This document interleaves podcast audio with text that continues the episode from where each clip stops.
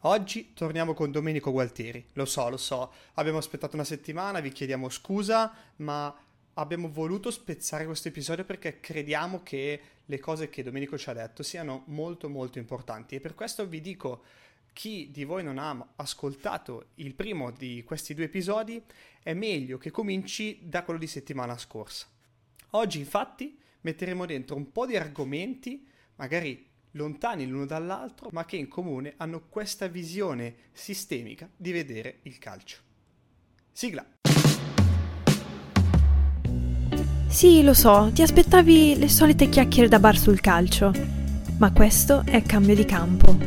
Marco e Andrea stanno per portarti in tutto un altro gioco.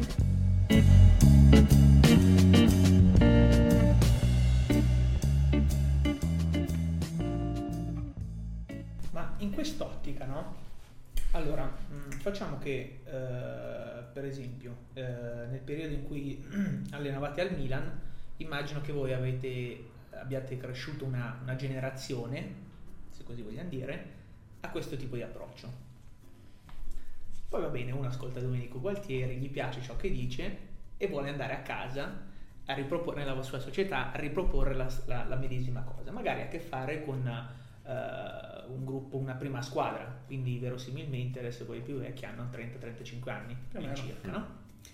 Che magari arrivano dal punto di vista metodologico, anche se non è specificato, ma da approcci totalmente diversi. Allora, soprattutto nell'ultimo discorso tu hai fatto riferimento molto alla relazione, sia nello staff che lavora, ma anche eh, della relazione giocatore-staff, e poi hai parlato per esempio nello specifico della, eh, dell'infortunio dell'autovalutazione.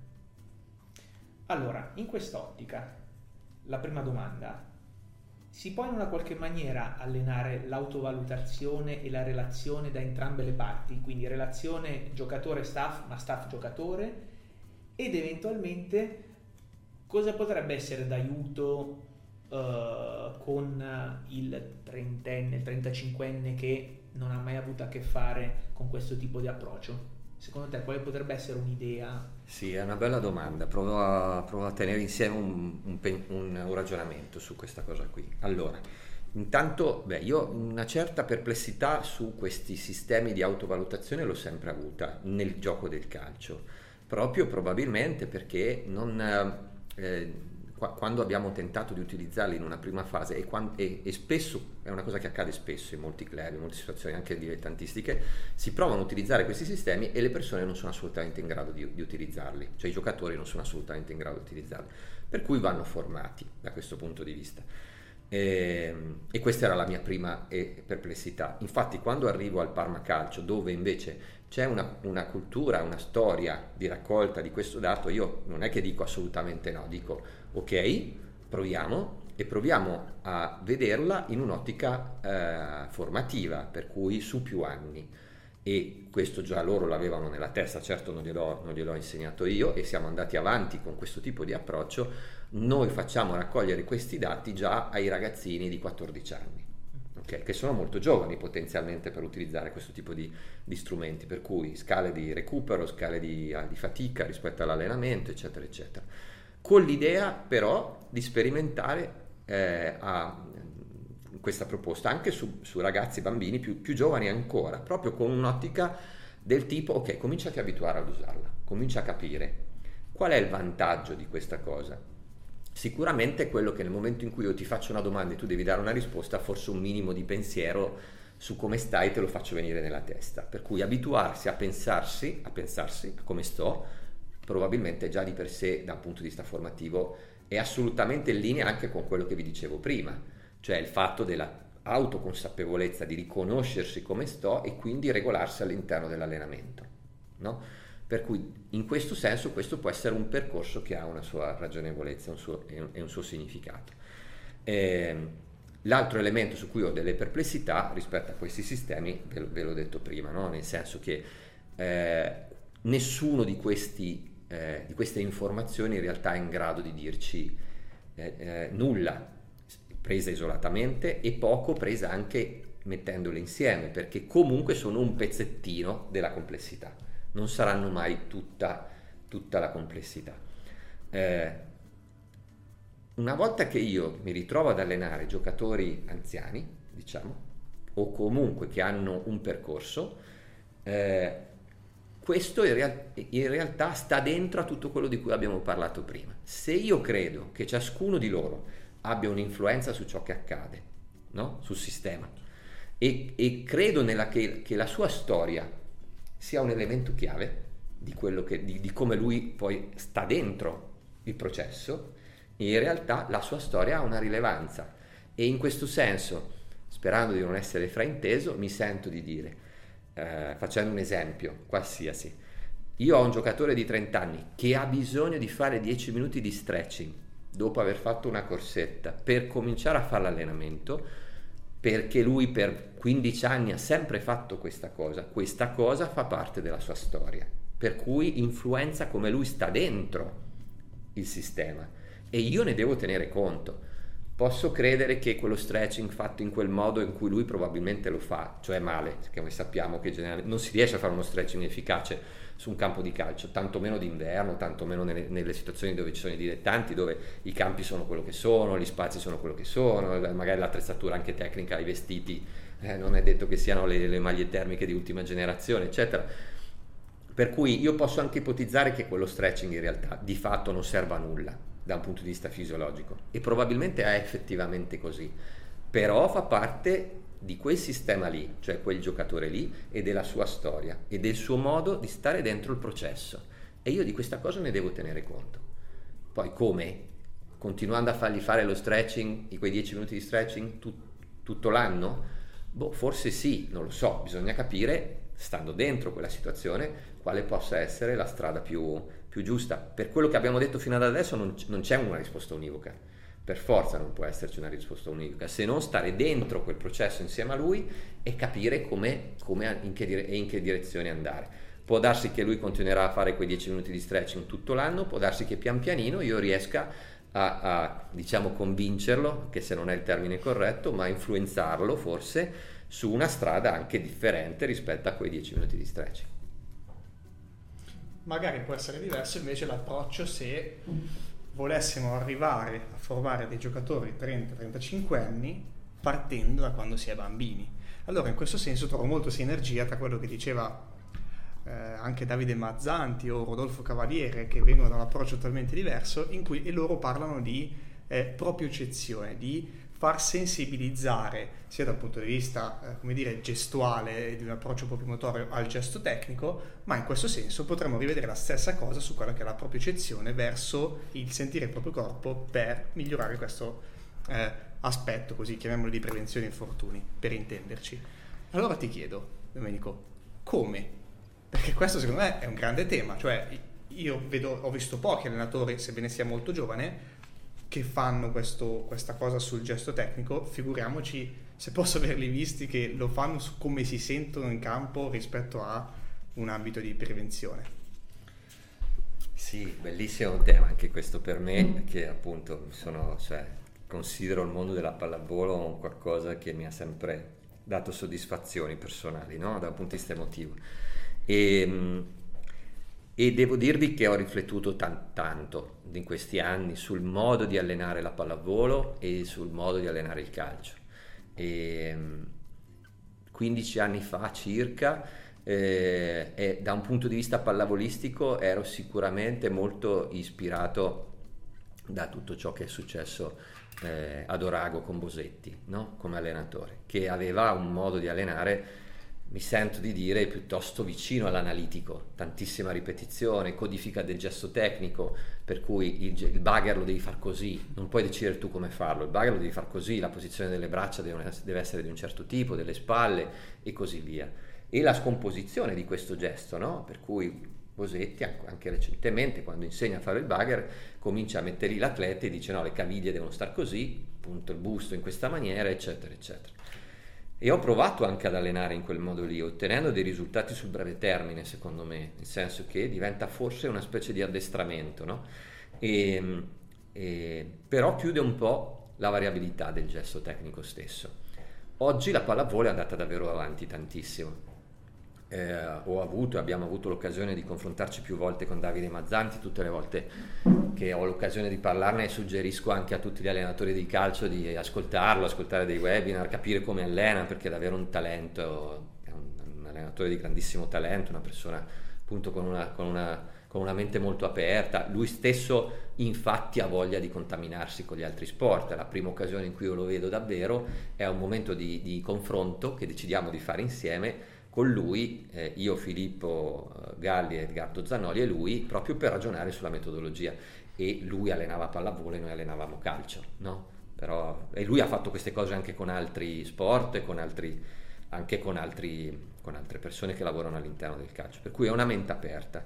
E, ehm, e Davide, ad esempio, ha un approccio diverso da quello di Bosetti, di sicuro, mi sento di dire, da un punto di vista metodologico, che porta appunto l'analitico con un obiettivo di tipo percettivo, cioè tu sei dentro una situazione globale, dopodiché io ti tiro fuori da questa situazione globale, ti faccio percepire quel gesto in una situazione più semplificata e più ripetitiva eventualmente, e dopo ti rimetto dentro la situazione globale dove tu, una volta che hai percepito questa cosa, sei più in grado di capire cosa sta succedendo in quella complessità lì.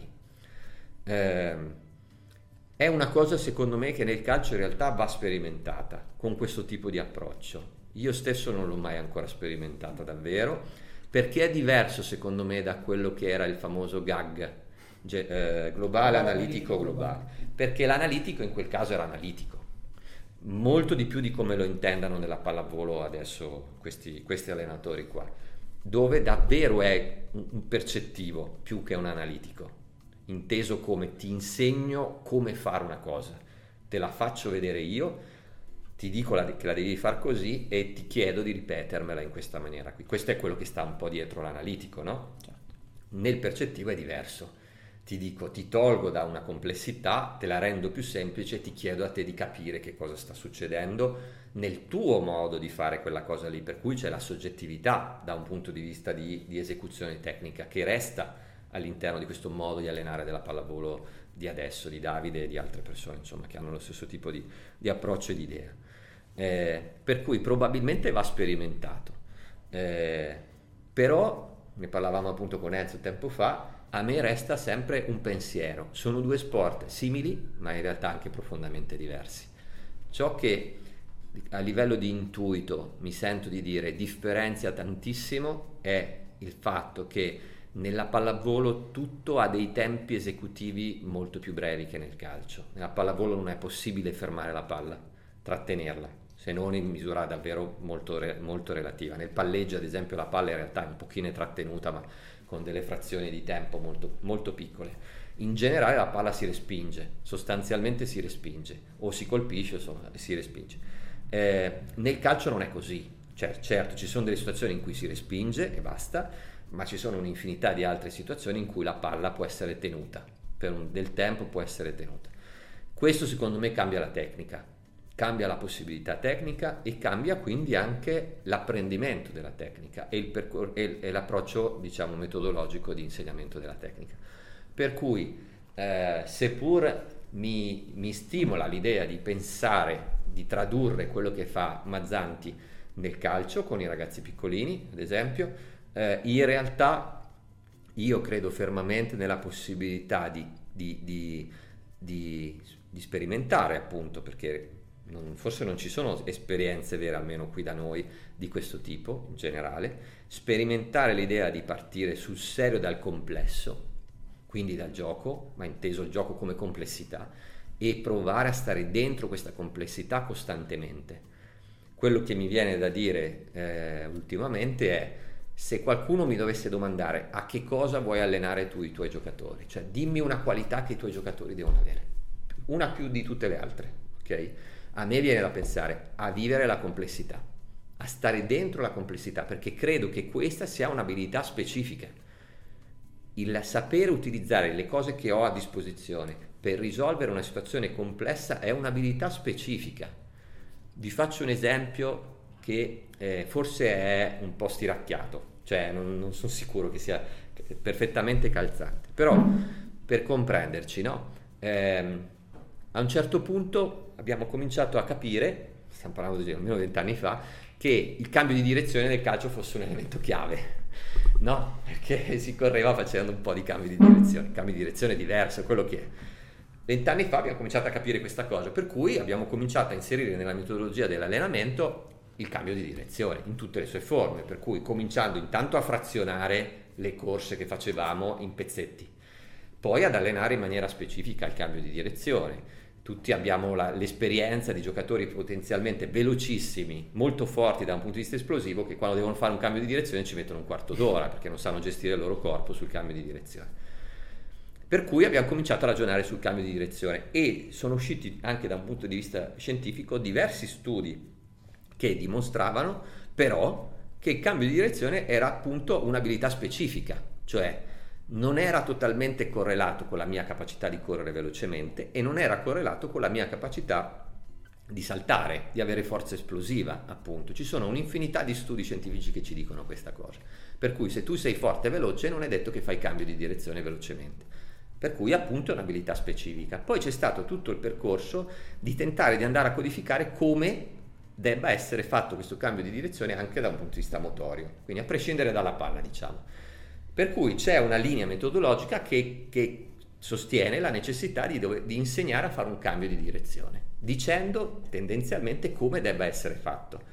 Torniamo alla scomposizione del gesto motorio, per cui il corpo, il busto deve essere in un determinato modo, la caviglia deve essere in un determinato modo, le braccia devono essere in un determinato modo.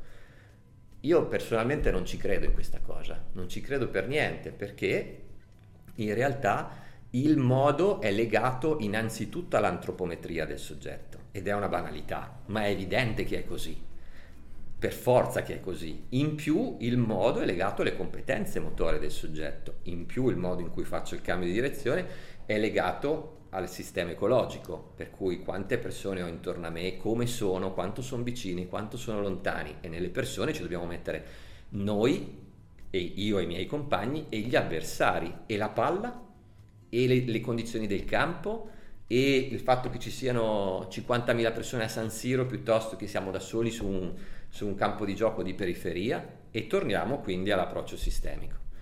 Per cui eh, la tecnica anche del cambio di direzione non può essere codificata. Davide Mazzanti dice faccio un'analisi utilizzando strumenti di altissimo livello dell'attacco della pallavolo, questa è una cosa che lui ultimamente sta raccontando perché è lo studio che sta facendo e mi accorgo che gli atleti di alto livello hanno più di 500 modi, per il momento ne ho classificati solo 500, di eseguire un colpo di attacco e se sono 500 sugli atleti di alto livello vuol dire che ci sono 500 modi differenti di altissima prestazione, tutti di altissima prestazione. E quale scegliamo? E quale, quale, quale scomposizione dei vari elementi di quel gesto scegliamo per il nostro giocatore? Questo vale per il cambio di direzione, ovviamente, ma vale per tutto l'apprendimento motorio, quindi poi anche per l'apprendimento tecnico. Allora, il giocatore dovrà andare a individuare il gesto tecnico, motorio, più corretto all'interno di questo sistema, dentro il processo.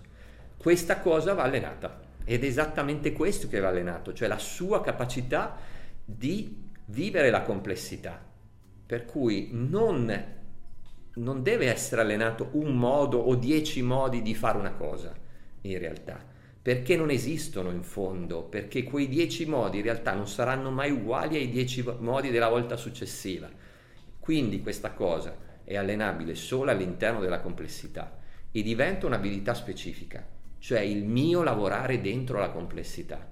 Allora, io credo che il giocatore di altissimo livello in realtà sia il giocatore che è, stato, che è in grado di tradurre la situazione in qualcosa di efficace utilizzando gli strumenti che ha a disposizione.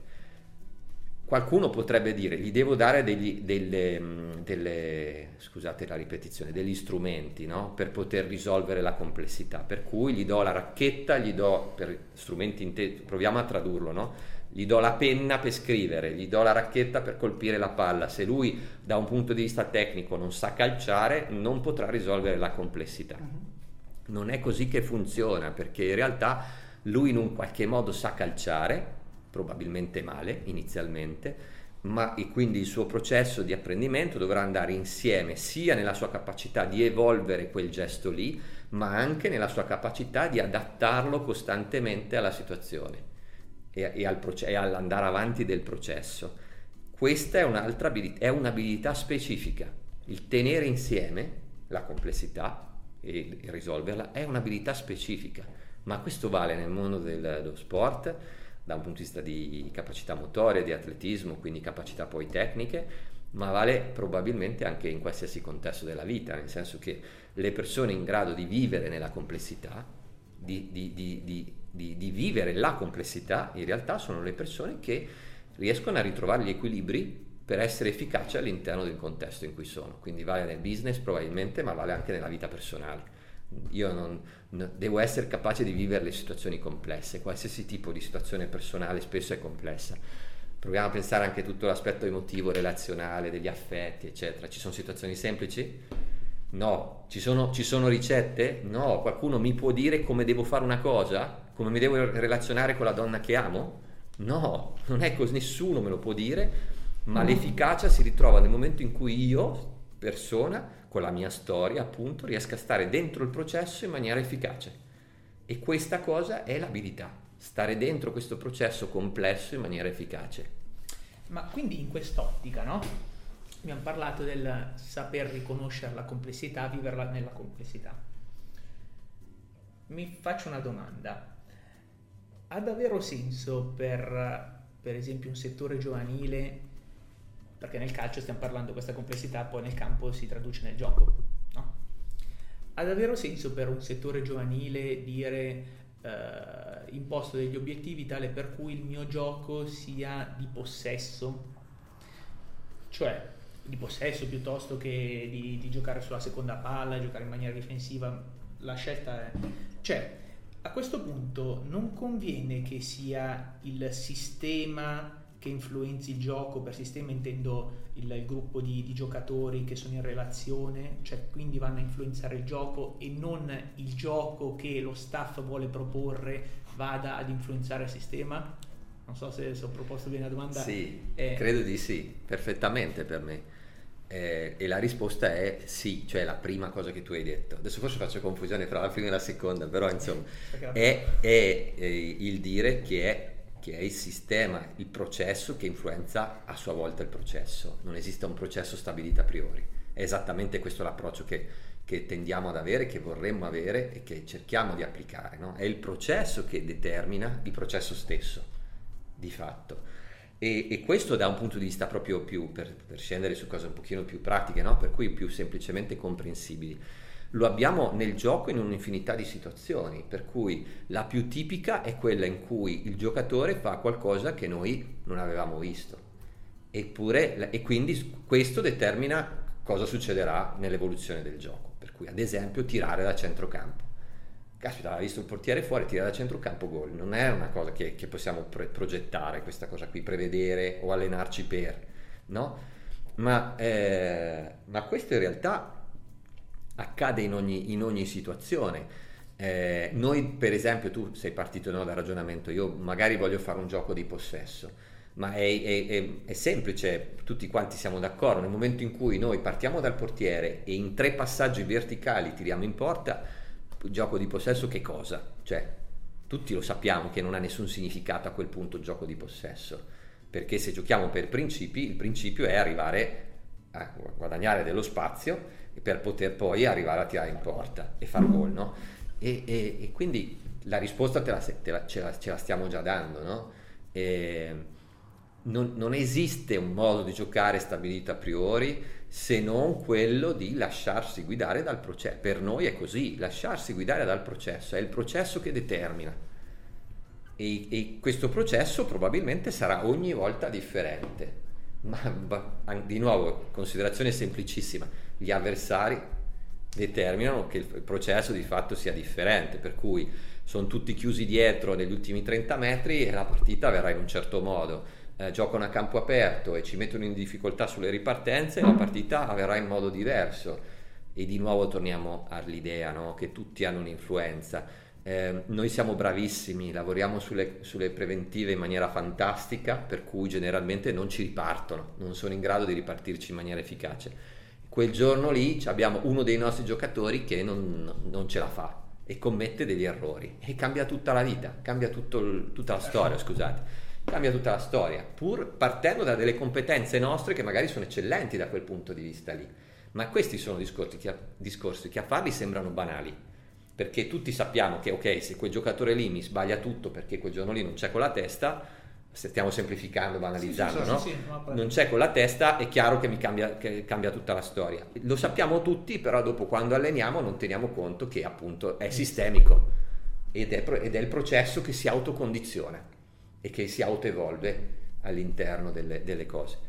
E lo dicevano appunto gli spagnoli già chissà quanti anni fa, no? che il singolo giocatore cambia l'esercitazione. Eh sì, ma il singolo giocatore cambia l'esercitazione ogni giorno della sua vita, perché ogni giorno lui può essere diverso e soprattutto ogni giorno della sua vita la sua storia, quello di cui parlavamo prima, fa sì che lui di fatto sia diventato un giocatore diverso. Ma io infatti ti ho posto questa domanda qua perché mi era in questi, in questi, mesi in cui ci sono stati un sacco di webinar che eh, diverse persone dicevano caspita è molto più complesso quando ho in mano la palla cioè quando, quando devo giocare la palla poi mi veniva a pensare, ho detto, ah, cacchio, quando giocavo la roba più difficile per me era quando gli altri avevano la palla, cosa cavolo dovevo fare io? Poi mi è venuto in mente, tra l'altro, un altro esempio, eh, per esempio, Desai nella, nella, finale famosa, che si parla sempre del, del 94, Barcellona-Milan, eh, inserito in un contesto di quella famosa difesa e dice io lì dentro non ci voglio giocare, per me è troppo difficile capire come si muovono, come si muovono. Tanto è vero che dopo lui viene spostato a centrocampo e, e Galli mi sembra che aveva fatto altro, altro difensore, no? Quindi, cioè, è una cosa, come stavi dicendo te, eh, secondo me che eh, non si può stabilire a prescindere questo sarà il gioco e queste saranno le situazioni da risolvere perché ci sono all'interno 10.000 modi anche di interpretare, ritornando a quello che hai detto tu prima, eh, questa complessità. Io mi ritrovo molto in questo tipo di, di discorso e nell'evoluzione, una piccola evoluzione che sto avendo eh, nel, nel, mondo del calcio, mentre prima ero partito con eh, ho questa idea di calcio e cerco di Riffo di Raffa di metterla, di inculcarla all'interno dei, dei miei giocatori a una squadra, ho visto in realtà che si ha molto più profitto, ma lasciando stare il termine risultati, ma proprio a livello di consapevolezza dei, dei giocatori con cui hai a che fare, questo tipo di approccio. Cioè, ma ti cambia proprio la vita. I ragazzi iniziano a capire il calcio. Cioè, ti fanno domande e tu rispondi a domande, alcune volte, anzi, non sai neanche rispondere, perché se lì fai, boh, vediamo la situazione, vediamo che cosa succede, e poi da lì scegliamo qualcosa. Perché secondo me è quello, secondo me, il calcio. Assolutamente sì, ma anche queste sono cose che a volte poi dopo uno se le, se le prova ad osservare nella loro semplicità, in fondo, eh, diventano quasi scontate, no? banali, no? anche rispetto all'apprendimento. No? Tutti sappiamo che se l'allievo è partecipe dell'apprendimento, quell'apprendimento lì funziona in maniera più efficace. Partecipe però sappiamo anche, se lo guardiamo con un minimo di, di attenzione, il termine partecipe non vuol dire solo che è contento di apprendere, ma che è attore del suo processo di apprendimento. E tutti sappiamo questa cosa e dopodiché non la mettiamo in gioco nella, nella, nostra metodologia di allenamento. Perché è così? Perché negli ultimi 20-30 anni in Italia nel calcio si è allenato senza tenere conto di questo aspetto come di tutti gli altri di cui abbiamo parlato, che davvero sembrano delle evidenze, in, appunto da un punto di vista scientifico si parlano di evidenze scientifiche, queste sono delle evidenze di logica, no? della logica, del nostro pensare. Eppure questa cosa non la traduciamo. È difficile? Certo che è difficile, perché bisogna mettersi dentro e ovviamente lavorare all'interno di un sistema complesso è difficile più che lavorare all'interno di un sistema scomposto. È, è chiaro che sia così.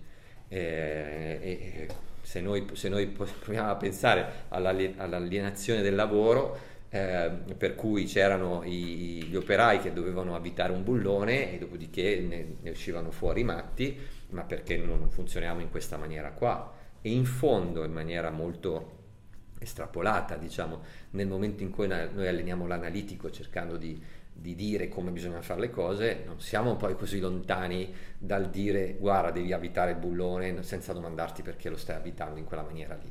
Non funziona così, non funzionano così eh, nessun tipo processo, di processo innovativo, niente funziona in questa maniera qua, ne, nessun tipo di processo creativo funziona in questo modo.